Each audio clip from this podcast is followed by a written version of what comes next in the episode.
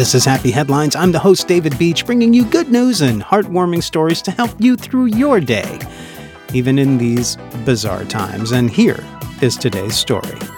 Teachers are working very hard right now to follow their calling. I know for a fact they're missing their kids. And now some of them have their own kids home all the time, making it even harder for them to do their online teaching.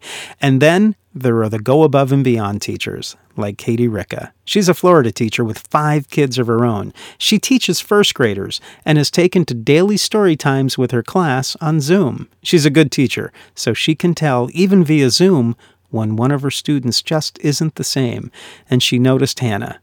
Hannah left the Zoom early. Katie sent a text to Hannah's mom. Hannah's mom wasn't sure what was wrong either, but yes, Hannah wasn't quite the same. So Katie asked permission to drop by and say hi to Hannah, and permission was granted. Katie did, at proper social distancing. Katie sat on the sidewalk, Hannah on the driveway. They chatted. Katie read. Hannah was okay. Hannah's mom, blown away, posting pics of the two and amazed that a teacher with five kids of her own would come over just to make sure her student was okay.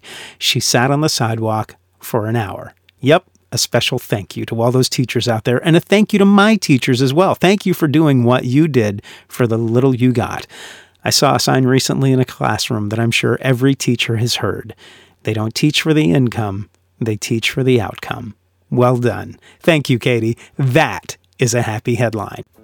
Hey, we're also on Facebook now. You can search us by looking for Happy Headlines with David Beach, and you can find some of the stories that didn't quite fit on the podcast. Also, you can share some of your stories that may end up on a Happy Headlines podcast. Thank you so much for listening. I'd love to see you on Facebook, and I'd love to see you back tomorrow. Stay happy, stay healthy, and find a way to make someone's day.